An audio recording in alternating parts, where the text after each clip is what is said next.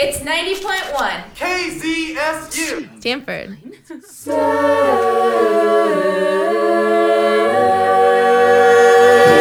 State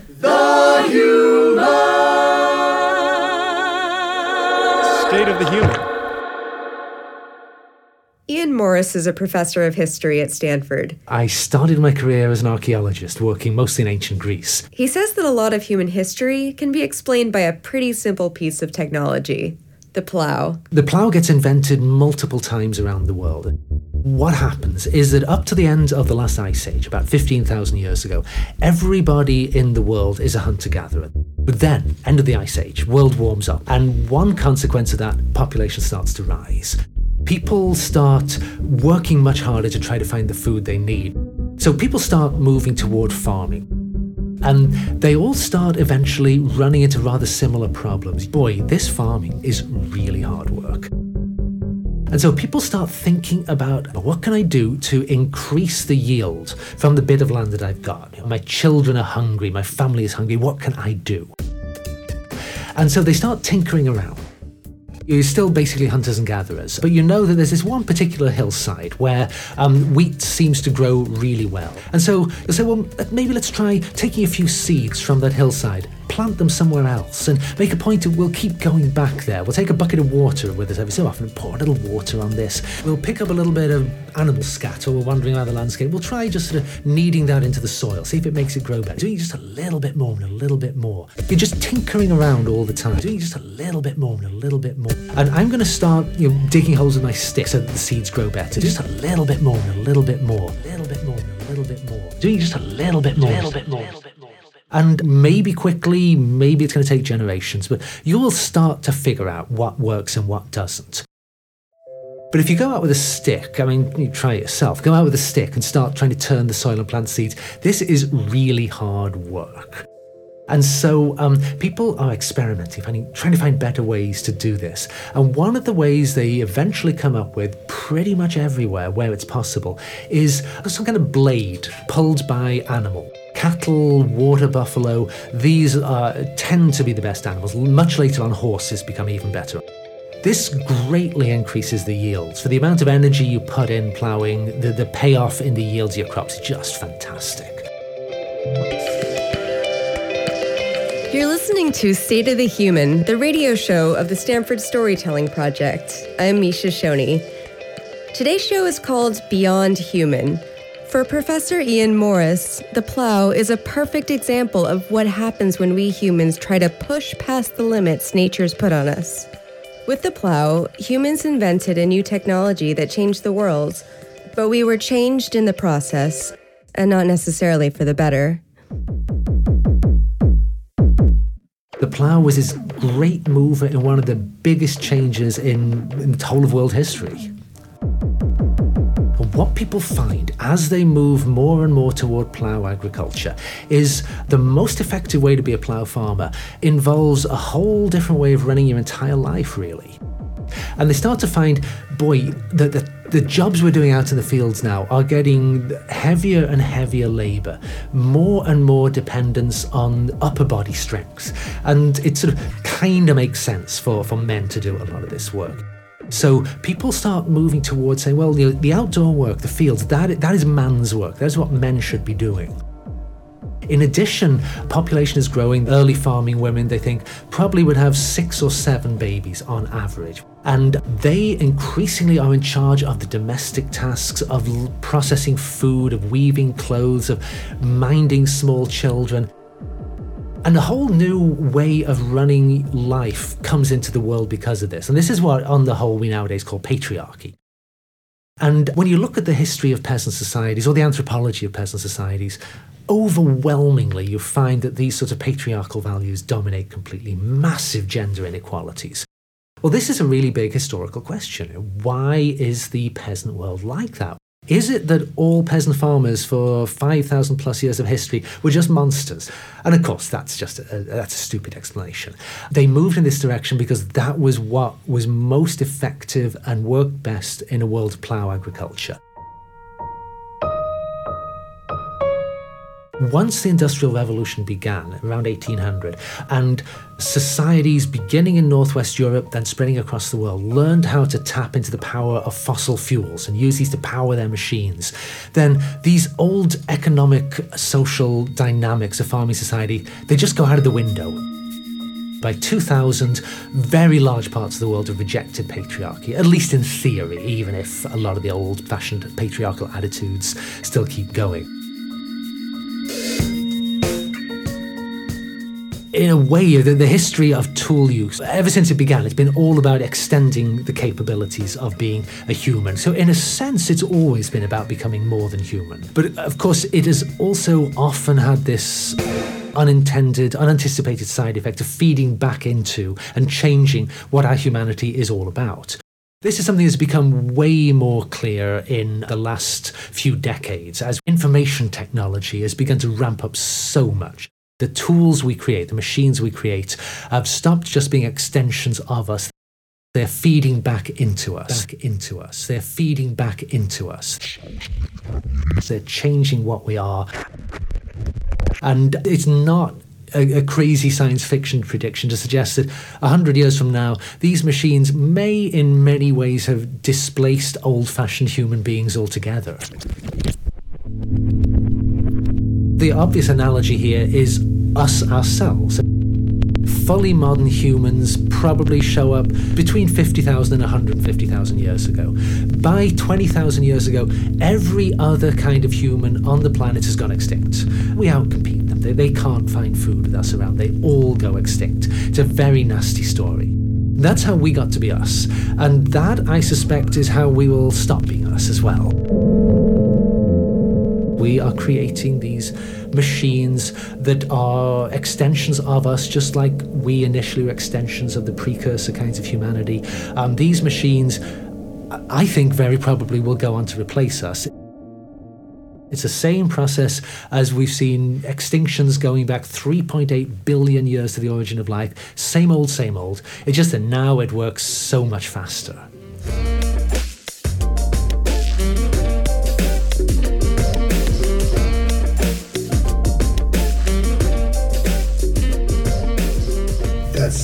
Utterly terrifying. That's fine. fine. That story was produced by Charlie Mintz and featured music by Poddington Bear, Wilted Woman, and Broke for Free.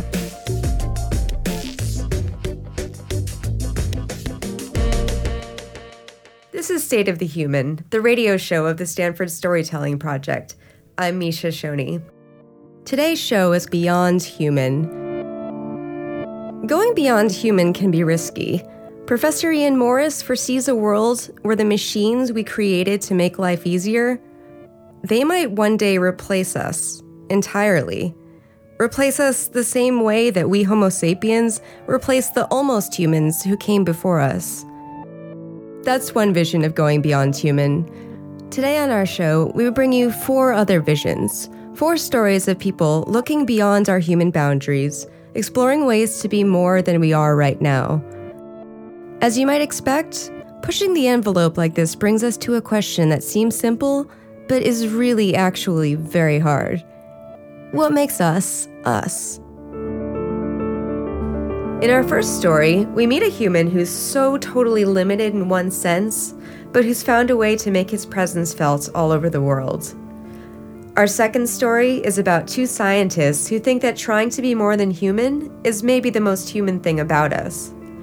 In our third story, a Stanford professor helps discover ways that computers can be human and why embracing this fact can make us more human too. In our fourth story, we've got a radio play for you. It's about the strawberry sized gap between humans and machines. Stay with us.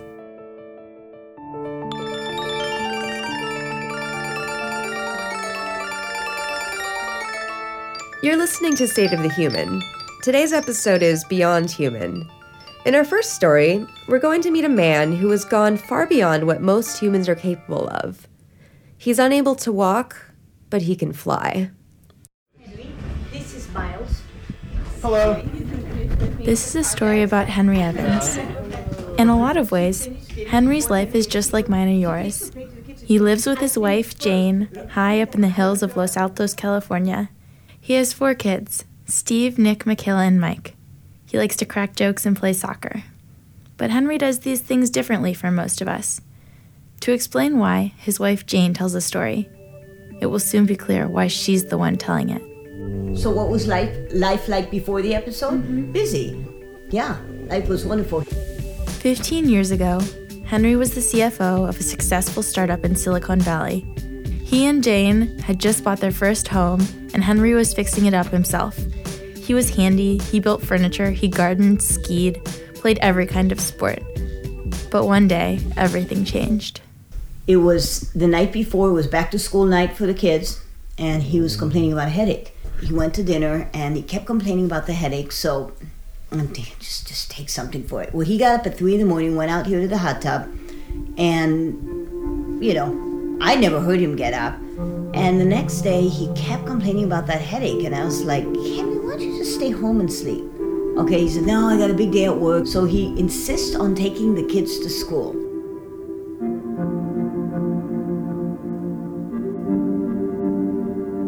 And so on the way down, his speech started becoming slurred. And you have to imagine this is, we're 2,000 feet up in Pageville Road. And so, and it's a windy road, and the, the kids thought he was going to drive off the ledge. And Stephen was saying, Dad, you know, what is going on? And he kept saying, I'm sick, I'm sick. And so he, he gets him off at school and then turns around and comes back up Pageville Road and comes to the door and I kind of see him grabbing the walls, mm. walking back there, mm. and I'm going, Henry? And he's saying, I just need to sleep. and mm. I'm like, no, you don't need to sleep. You need to get in the car right now and go to the hospital.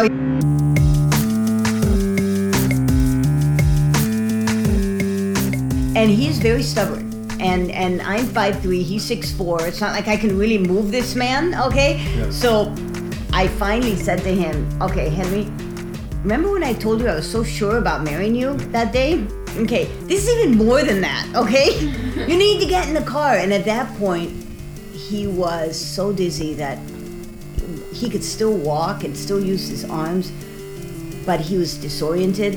And so I told him, Henry, this is how I did it. When I had migraines, had to change diapers, just focus about a foot in front of your fingers and just crawl. So I got him to crawl to the car and then got him to use his arm to lift himself, pull himself up into the car, and um, drove him down to the doctor's office. When they took one look at him, they said, you know, get him to the ER right now. Henry had suffered a brainstem attack, which is similar to a stroke. When he woke up, he was completely paralyzed and unable to speak. Even today, his voice is limited to what you can hear in the background. But despite this physical condition, Henry's mind is intact. To communicate with the outside world, he and his family have developed a special tool they call the board. N O. Okay. Uh, C H. The board is a 12 inch by 12 inch piece of clear plexiglass with all 26 letters and 10 digits stenciled on it. The letters are arranged in groups A, B, C, D, E, F, just like you would see on the type pad of an old T9 phone. In order to speak, Henry needs a translator to hold up the board in front of him. He then stares at a specific group of letters until the translator can tell where he's looking. I will C A N any. Once this is done, the translator reads off each letter one at a ah. time. When Henry hears the right letter, he nods, and the whole process begins again. Using this method, he eventually spells out words and phrases. S R T T. Okay, Chatterbox. w Y U. Okay. U S T. No. U R. Your. P A. Your part is over. At first, the board was the only way that Henry could communicate. While on the one hand the board keeps me from being a vegetable, it is also very tedious and drives everyone, including me, crazy. it is not easy to use for the translator. My part is also painstaking and difficult, although I am used to it. Basically, when I have no choice but to try to communicate with someone who is no good at the board, I stick to single, short words when I talk at all. Communication at a higher level is impossible. Thus, when I am left alone with strangers, they treat me like a vegetable. For this reason, I am pretty dependent on my family. Later, Henry got another way to communicate. It's what you're hearing now. He can pre program speech into a computer using a special kind of mouse controlled by a very slight head movement. One by one, he types each letter. This lets him communicate on his own, but it has drawbacks too. Typing this way, it's very slow, so Henry uses both methods the computer when he's alone or with someone who doesn't know him very well, the board when he's with his family. T S O so W H E where R where can you find a where can you find a quadriplegic? Where? W H W E well T S T S U no I'm sorry Henry S- well R I right where you left them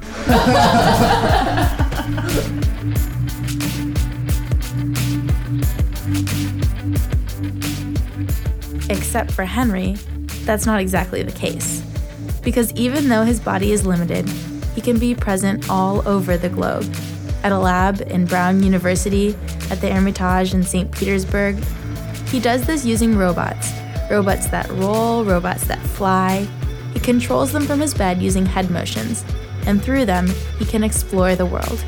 I T it's it's stuck no it's T H E it's the C L closest thing to walking it's closest thing to walking for me After his incident, Henry got a television interview about some of the exciting new work being done with robots. He contacted the researchers, and together they created a project known as Robots for Humanity. Now, they are working together to create technology to expand the world of disabled individuals across the globe. Thanks to their work, Henry is able to shave himself or scratch an itch using robots. He's part guinea pig, part spokesperson, and part innovator. As part of his work, Henry has flown drones with his head tracker, spoken to Congress, and presented a TED Talk.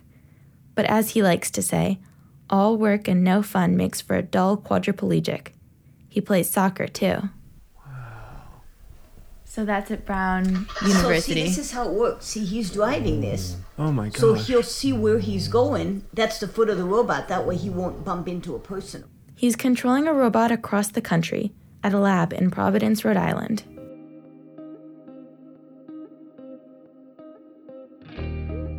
The robot has a small, head mounted camera so we can see where he is going. Henry controls the robot with the same head tracker he uses to type. Moving around the lab, he bumps the ball with the foot of the robot. He shoots. He scores a goal.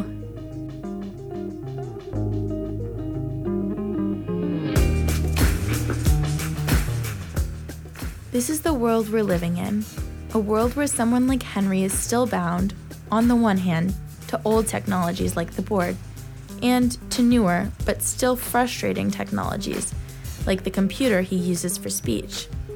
But it's also a world where unheard of freedoms are on the horizon. It's a world where flying, rolling, talking robots will give humans, in effect, new bodies. Henry says he feels lucky to be leading us there. I have no idea how long I will be able to do this. I really just hope to leave a legacy of technological exploration for the disabled. That story was produced by Eileen Williams and Miles Seaver. Eileen is a freshman at Stanford University. Miles is a senior and a producer for State of the Human. That story featured music by Audionautics and broke for free. To learn more about Henry Evans and his work with Robots for Humanity, you can go to r4h.org. That's the letter R, the number 4, and the letter h.org.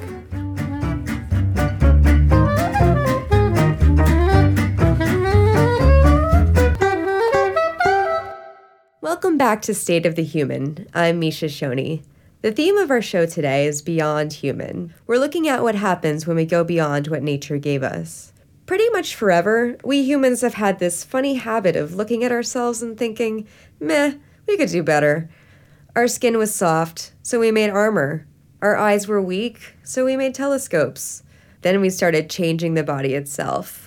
LASIK eye surgery, pacemakers, cochlear implants, and grafted skin. Now we're at a new frontier. Scientists can change our DNA.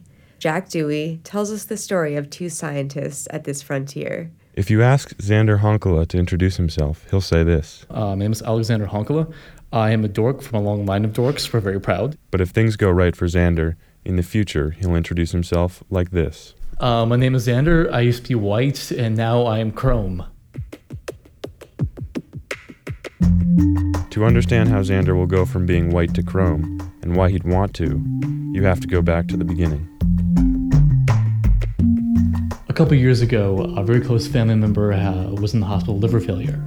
And at the time I had graduated in molecular biology and immunology, I thought I understood biology very well. But going to visit this person in the hospital, um, someone I don't see very often that I've been very close to, being bright yellow from liver failure and being so weak and powerless and having diabetes from trying to clear off the liver problems. And despite everything I knew about biology, molecular biology, and how why this happened, I was powerless to fix it. The doctors, they couldn't do much either, beyond treating the symptoms. They could do metabolic screens, they could see what was wrong with the liver, but they couldn't reach in and actually do anything to fix it. And this is crude. Many of us have felt disillusioned with science when a loved one is sick with something that doctors can't cure. But Xander is better equipped than most of us to do something about it. He had studied immunology and biology. He also had a taste for robotics. He got a chance to combine these pursuits when he met Andre. I am Andre Watson. Well, I studied biomedical engineering at RPI, Rensselaer Polytechnic Institute. It's the place where email came from and, uh, well, the at sign. Andre had some of the same ideas about medicine percolating in his mind. I had done a lot of literature research in pharmacology and neuroscience. And he was on Xander's wavelength. It was like finally finding someone you could talk at your full nerd level at. So we kind of combined powers and formed this neuroimmunopharmaco nanotech thing. So within about 45 seconds, we found the ligandol. Ligandol is a nanotechnology startup. Xander and Andre's goal is to fix two problems with modern medicine. The first problem we don't have a way to deliver medicine so that it just affects one part of your body, like, say, your tumor. Right now, if you have a cancer, you have a tumor, we carpet bomb your entire system, and you suffer a lot of damage because it. Maybe kills the cancer, we hope it kills the cancer faster than you, but we're not sure. All we can do right now is put the toxin in your vein and hope it works how it does. Xander and Andre are trying to build delivery mechanisms for drugs. Xander calls them multi stage rockets. We're taking that toxin and we're putting it into a multi stage rocket that's targeted to only your tumor. And of course, to get to your tumor, it's got to go through your mouth or your vein. It's got to get to a lot of different places. So each stage, this missile sheds a stage of that rocket. And the last stage delivers the payload that affects the change that we want to see happen in the cell where it needs to happen and nowhere else. So, the first part of Ligandol's plan is a new delivery mechanism for drugs.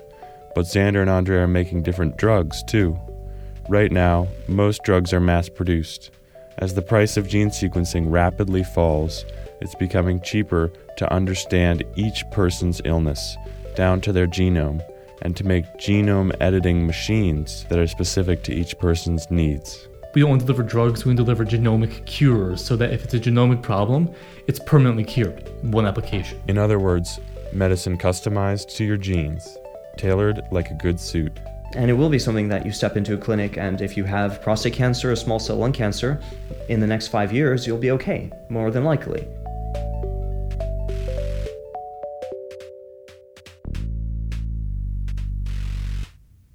Andre and Xander are being very optimistic, but there's real science here that backs some of this up.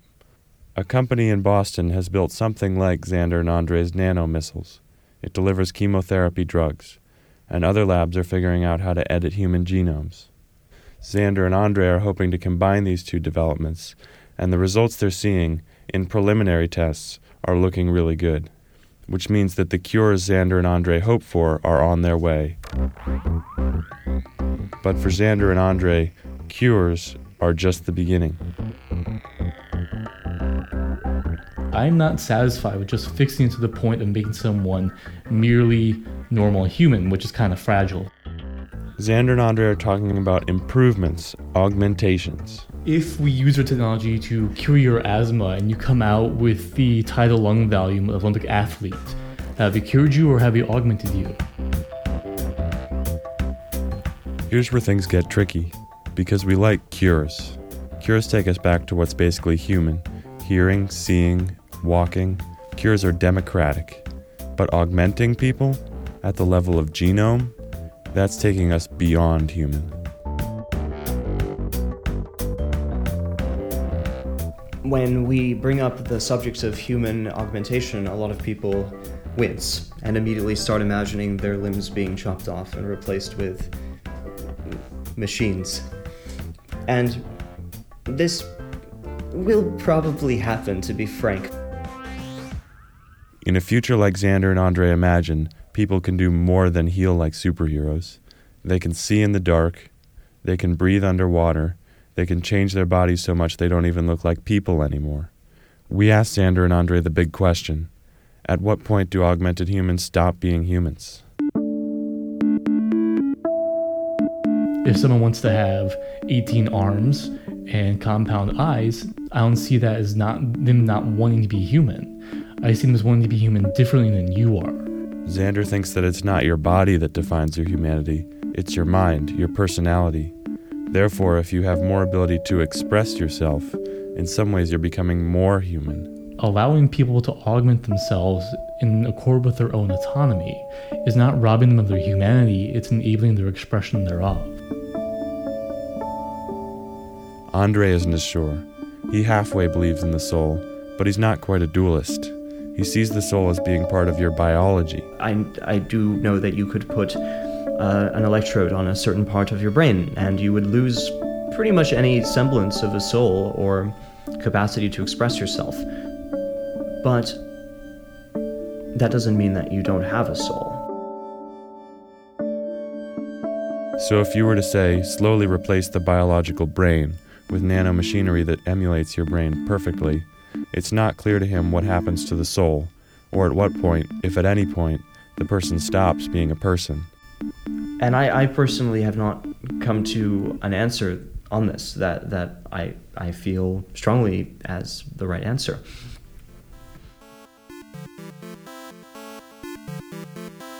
Ultimately, Xander and Andre aren't sure whether augmented humans will really be beyond human. I don't think we understand it well enough to say they'll be fundamentally different. We'd have to meet such a creature before we can decide whether or not they're still human. But if things work out for Ligandel, we'll be able to meet one of those creatures one day. He'll say, My name is Andre.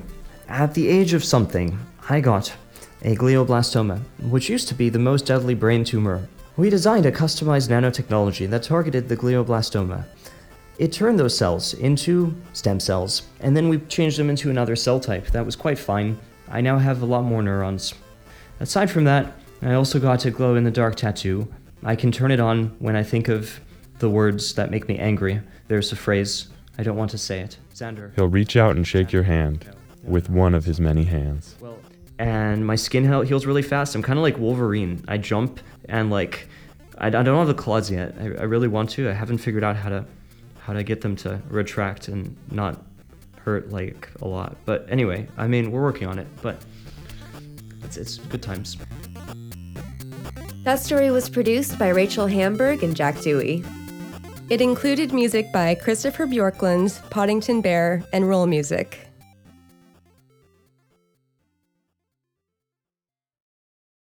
Welcome back to State of the Human. Today's show is called Beyond Human. We're looking at what changes when we change what nature's given us. We've heard how technology can push us further and further out into the boundary of what is human. We've asked if we can change ourselves so much that we are no longer human. Our next story takes a different approach. It suggests that one of our most advanced technologies, the computer, can offer new ways to understand what's essentially human. And the man who helped us realize that was one of the most human humans you could ever meet. When I was looking at doctoral programs back in the early 90s, decided to apply here to Stanford, and wow, I got in. This is BJ Fogg. He's a technology consultant and he directs the Persuasive Tech Lab at Stanford University. And after they admitted me and I was still deciding, I got a phone call from this guy named Cliff Nass. But I remember Cliff talking to me and then also talking to in this super high voice to this baby saying yay matthew. Cooing over his baby matthew which was really odd. And i got off the phone and i was like wow that was really different. But it also sort of put me at ease a little bit about um, okay this will be kind of a human kind of place to be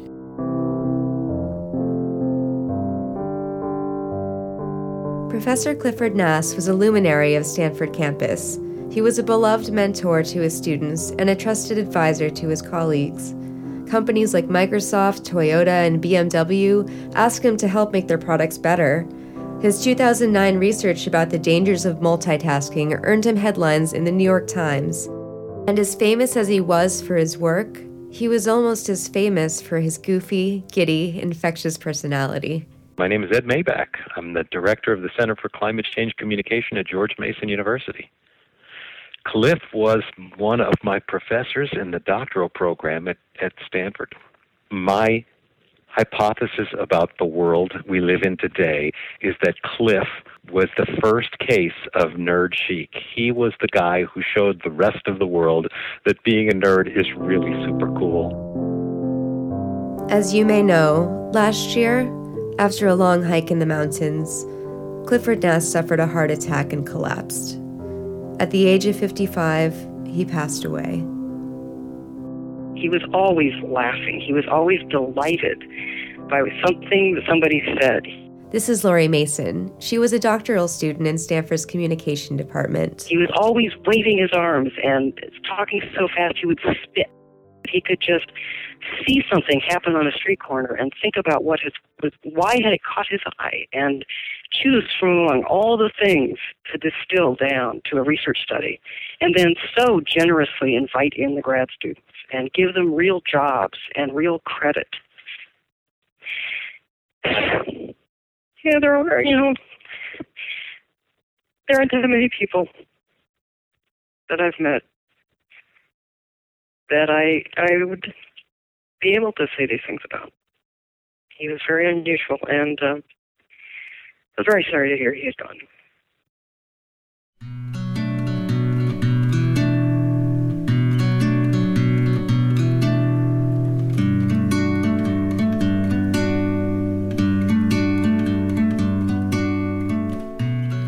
Professor Clifford Nass has passed on, but his legacy endures. He helped transform our understanding of what happens when we use technologies like computers or cell phones. And his research is changing our world in some surprising, amazing, and slightly unsettling ways. Senior producer Charlie Mintz tells the story. Louise is a few inches tall, and she lives on an iPad. She's a talking, animated virtual nurse. Louise is technically termed an embodied conversational agent. And you wouldn't expect her to be a good nurse, but she is. Her job is to communicate with a patient in the hospital and explain various aspects of their care when they leave and they go home. That's Chris Corio. He's the CEO of Engineered Care, the company that sells Louise. She's in about 10 hospitals right now. Stanford's VA hospital recently purchased the software, and Chris comes by every now and then to see how his virtual nurse is doing. So, sure, let's look at this latest version of Louise. Chris whips out an iPad, touches a button, and there she is. She's wearing a white lab coat, she has dark hair, coffee colored skin. Louise explains that I have pneumonia. In your lungs. And she's going to tell me how to get better. Well, one thing I would like to talk with you about is how you can help your lungs recover with exercise. On the right hand side of the screen are buttons I can tap to give different responses. I can say, okay, or I don't understand. I tap one that says, I'm too sick. I'm sorry you're not feeling well. But actually, there are several things that I think you will be able to do to exercise your lungs and help get better. Louise turns down her eyebrows in a show of concern. And here, this moment, this is why I say Louise shouldn't work. Because most of what she does is pretty simple. She gives pre programmed answers to a variety of statements and questions. Fine. But this, this saying sorry, this making a face, this is really strange. This has nothing to do with giving information. This is giving empathy. This is weirdly human. I think it's sort of a interesting, especially if you look back 15 years. You would have had just the very basics of human characters being able to be on screen, and now you can have almost an entirely photorealistic experience. I mean, if you look at a Pixar movie or things like that, they're amazingly close to real, and human beings at this point sort of just accept the fact that they're very close, but they're not. The more we interact with software and the more it provides value to us, you sort of look beyond the fact they're not human. And I shouldn't feel creeped out by the fact that she's a robot. You're going to see more and more, so. Chris told me that researchers studying how patients react to Louise, they found something surprising. Patients preferred her to real nurses. And maybe this all feels inevitable, this transition we're making as computers get more and more personal. In a world where we can talk not just with our phones, but to them, maybe a sympathetic virtual nurse doesn't seem like such a leap. But even if Louise feels normal, just beneath the surface, some very strange things are happening. And to understand what deep, weird, and weirdly human forces are in motion, you need to hear a story about Professor Clifford Nass. Hello? Yes. All right. My name is S. Shyam Sundar. I'm a distinguished professor of communications and co director of the Media Effects Research Laboratory at the College of Communications at Penn State University. Shyam Sundar was a graduate student who worked with Professor Cliff Nass in the early 90s. Back then, only about 1 in 10 households even owned a computer, and the main way of thinking about them was as tools. Primarily, the concern was how to get computers to do your work. In those days, the idea of computers having effects on user psychology was rather new. Even the idea of personal computers was still taking off. So, this is how things were around the time Professor Nass came to Stanford in 1986. He'd studied sociology, but came to Stanford wanting to study how people responded to media objects, like computers. Fortunately, he landed in an office right next to a professor who'd been thinking along the same lines. His name was Byron Reeves. I'm a professor in the Department of Communication at Stanford University. So, you and Cliff became pretty pretty close. How did that begin? You said you had offices next door to each other. It was certainly an influence of architecture. I mean, we were on the same floor. I mean, we weren't really similar people. In personality, no. Professor Reeves was a bit older, more reserved than the exuberant Nass. But they shared an interest in how people responded to things on screens. I remember there was one ad for sausage. For Byron, that meant television screens and there was a sausage roll on a table. And then the roll of sausage starts rolling down the table and getting larger. As a professor at the University of Wisconsin, he'd studied how people's brains treat advertisements like they're real life. And I'm looking at brain activation getting substantially higher as the sausage comes closer and closer to the face of the viewer. And I thought, this is incredible that, you know, of course the sausage isn't going to come out of the screen and, you know, hit you in the face. But that's what your old brain thought was going to happen.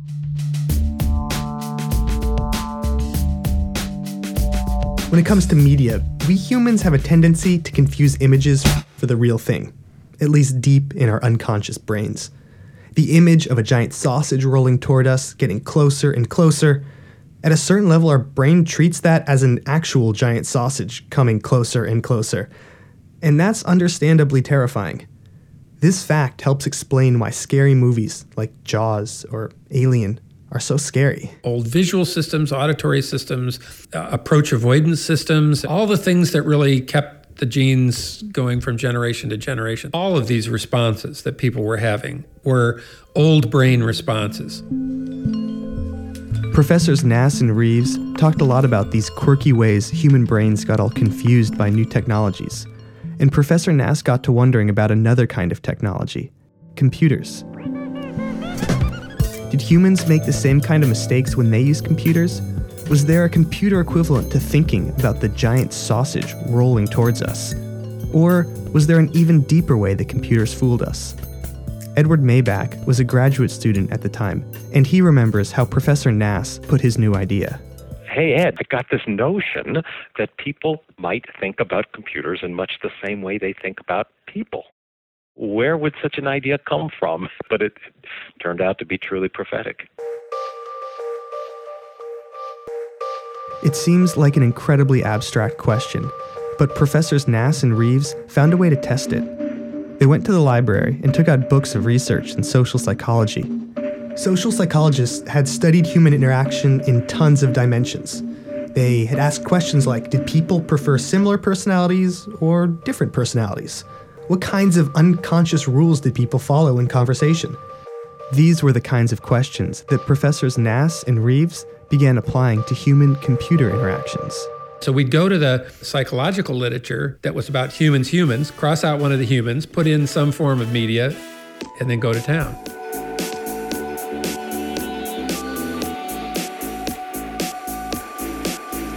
Give you an example of how strongly people treat computers like people. Consider if I asked you, how do you like my suit today? This is a speech Professor Nass gave a few years ago, explaining one of his earliest experiments. Fabulous, it's wonderful. Because you know it's important to be polite. You know that if you said you didn't like it, it would hurt my feelings. It asked whether people would be polite to computers. Now, would you worry about hurting a computer's feelings? Let's find out. Here's how the experiment worked. Professors Nass and Reeves had test subjects come in and use a computer.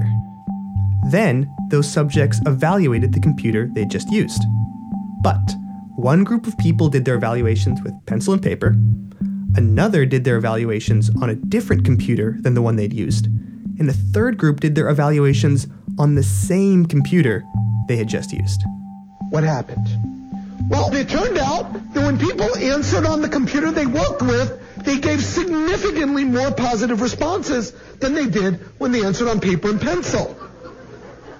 In other words, people were polite to a computer. Who were these ludicrous people who don't understand? They were graduate students in computer science at Stanford.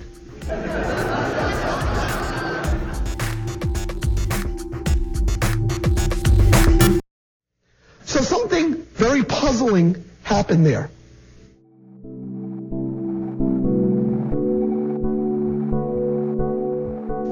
Asked them, would you be polite to a computer? And to a person, they insisted absolutely not.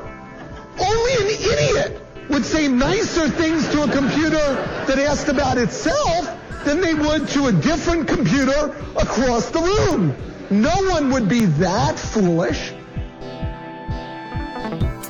Yet that's exactly what people did. They did. An experiment after experiment. And then we'd laugh and think, well, that was pretty funny. And then, you know, 50 studies later, we uh, published the book. The book, called The Media Equation, detailed numerous ways that people treated computers like people. They trusted them, they felt good when they got compliments from them. It's just uh, funny to think that you know the messages are fake. BJ Fogg helped run some of their experiments. In one, subjects received compliments from computers. They're popping up from the computer, but you still have these positive responses to it. And you can't help but have those responses because they're social. It's built into us. We're vulnerable. In another experiment, Professor Nass had test subjects wear a green armband and then work on a problem using a green computer. In surveys afterwards, people said they liked those computers more more than the people who had used computers that were a different color from their own armband. In other words, they felt like the computer was their teammate. For Professors Nass and Reeves, this was more proof that people treated computers like people. Cliff was a strong advocate that that's not a flaw. Hmm. The fact that we respond socially to these is not a flaw, and it's not that you're crazy.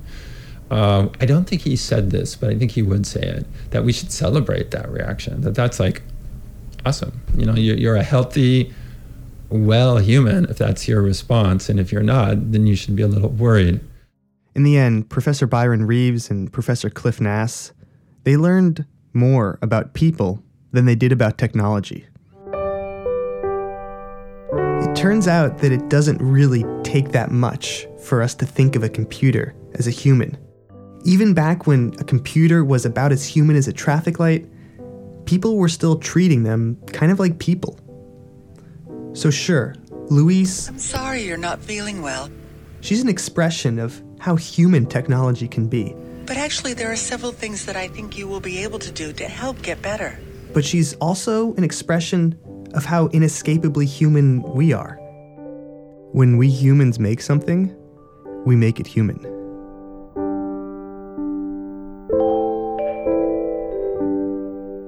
Charlie Mintz is a producer for State of the Human. The story featured music by Broke for Free, Poddington Bear, Second Mouse, and Memotone. Thanks to everyone who shared memories of Professor Clifford Nass. Byron Reeves, Shyam Sundar, Laurie Mason, BJ Fogg, Glenn Leshner, Edward Maibach, Leela Takayama, Ben DeTenber, Terry Winograd, Tandy Trower, and Michael Slater. To learn more about Louise, the virtual nurse, you can visit engineeredcare.com.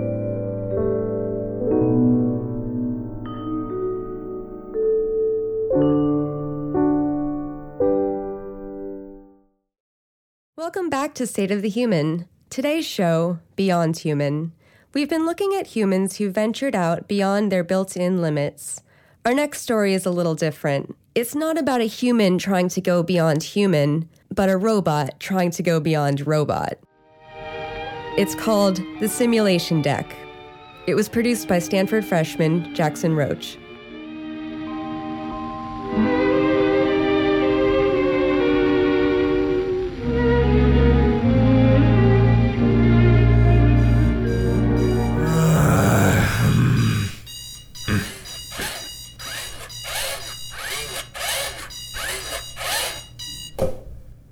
Is time to wake up, Mr. Williams. How many times I gotta tell you to call me Jeff? I apologize, Jeff. My orders were to address my crewmates formally.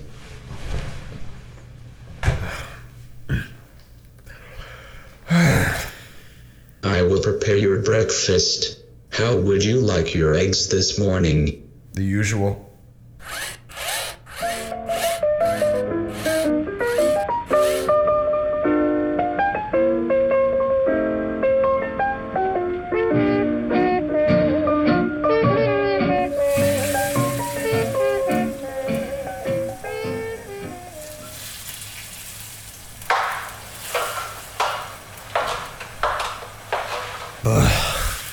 Is everything alright, Jeff? Fine, just feels weird every time I move up or down a deck level. That is very normal.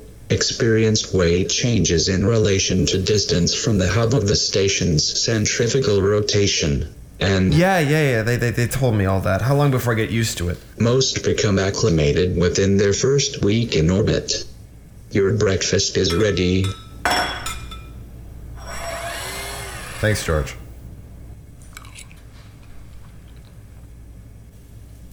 Are you just gonna stand there?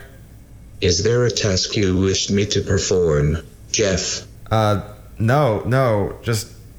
Do you have to stare at me like that?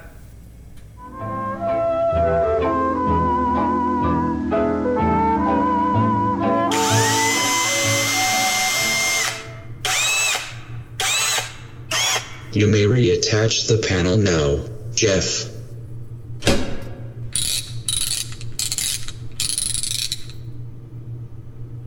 Simulation deck repair complete. Alrighty, now what? You are free to use the simulation deck whenever you wish. What does it do? The simulation deck produces rudimentary simulations of environments and situations that can be found on Earth. What do you mean? I will show you.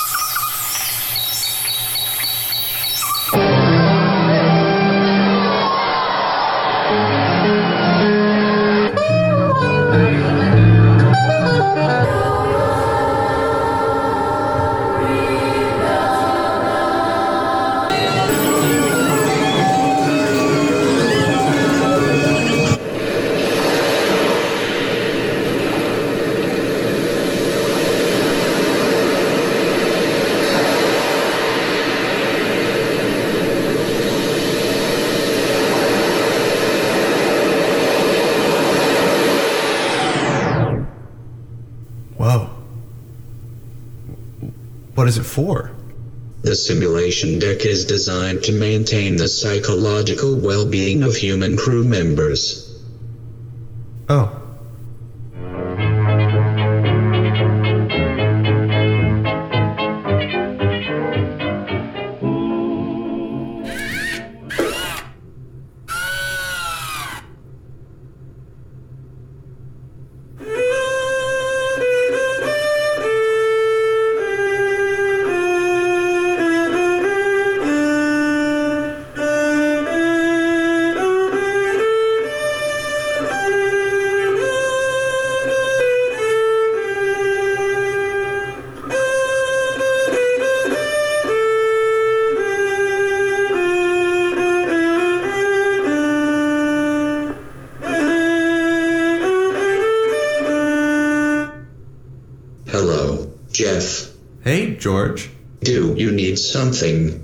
Oh, something? I'm, I'm, I'm all right. Where'd that come from? Miss Wallace, Sarah, left this violin here after her residence on the station. Did she teach you how to play it? No. I learned by listening and watching. Is something funny? No, no, not really. It's just, just a bizarre sight. You floating there, upside down, by the window. A robot playing the violin? Pretty well, too. Who would have thought? And the whole earth right there behind you. Like an audience. I am not upside down. You are. Oh, I guess you're right. Ceiling looks like the floor where I am. Weightlessness is a tricky thing for us humans to really comprehend, I guess. Apparently. What was Sarah like? Was she nice? She left the violin here. Yeah. Quite a view. It'd be easy to sit here forever watching it all turn down there. Easy.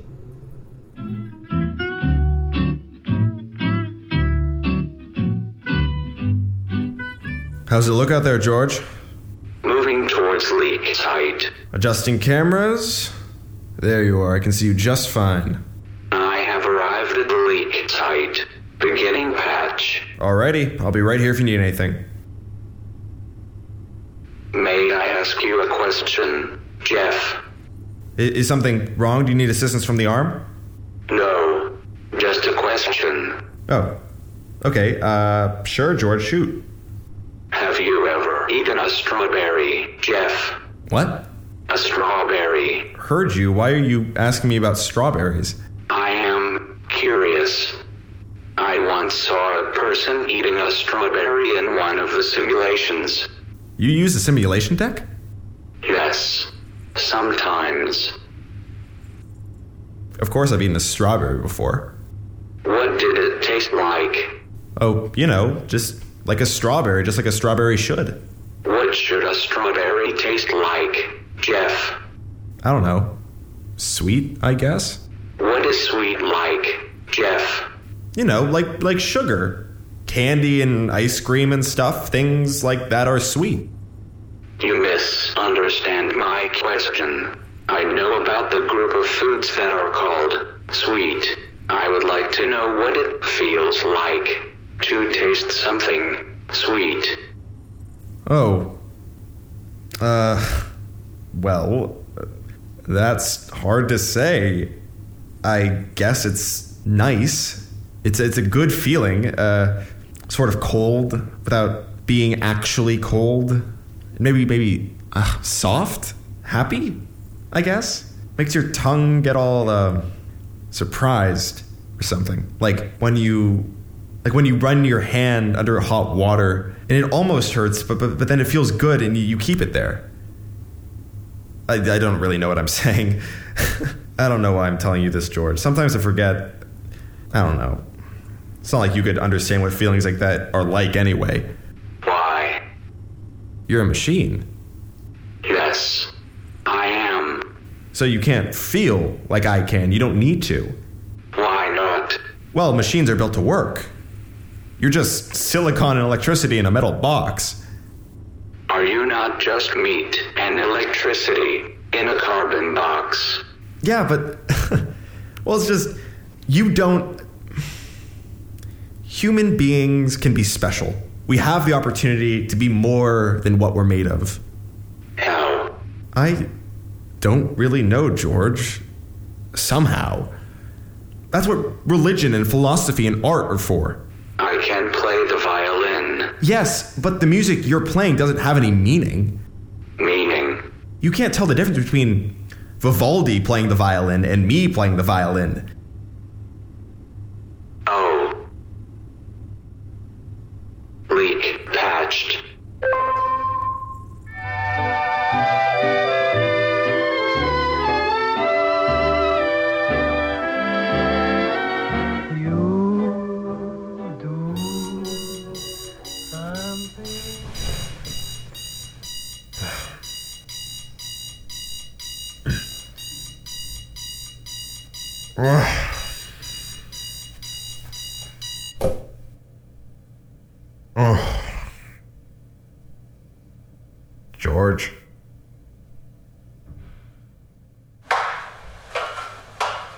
George.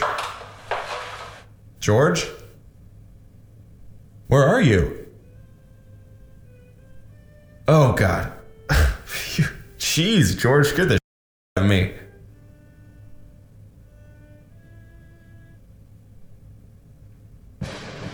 George? George! George!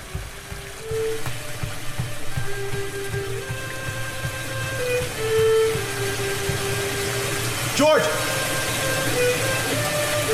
How, how do I shut off the water? George! The rain is very beautiful. This is a strawberry. This is what a strawberry tastes like. How'd you like your eggs this morning, Jeff? Rudimentary instructions. I'm not upside down. You are. Easy, easy, easy. Quite a view. Born, born, born. By listening and watching it. It is time to wake up. Oh, God. George. George.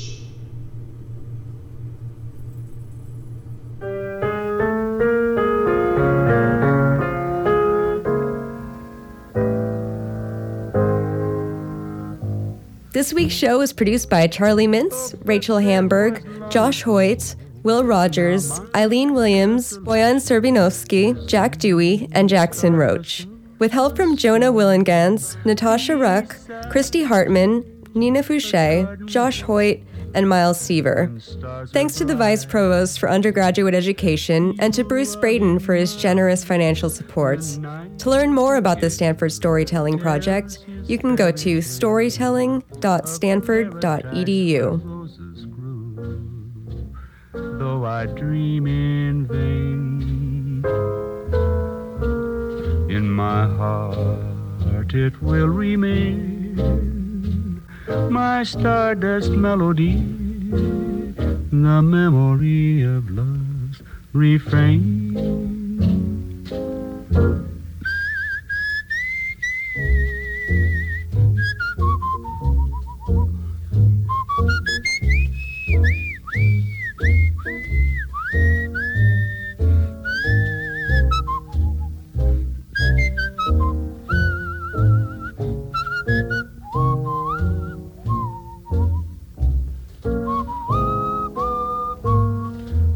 Dream in vain in my heart, it will remain my stardust melody, the memory of love's refrain.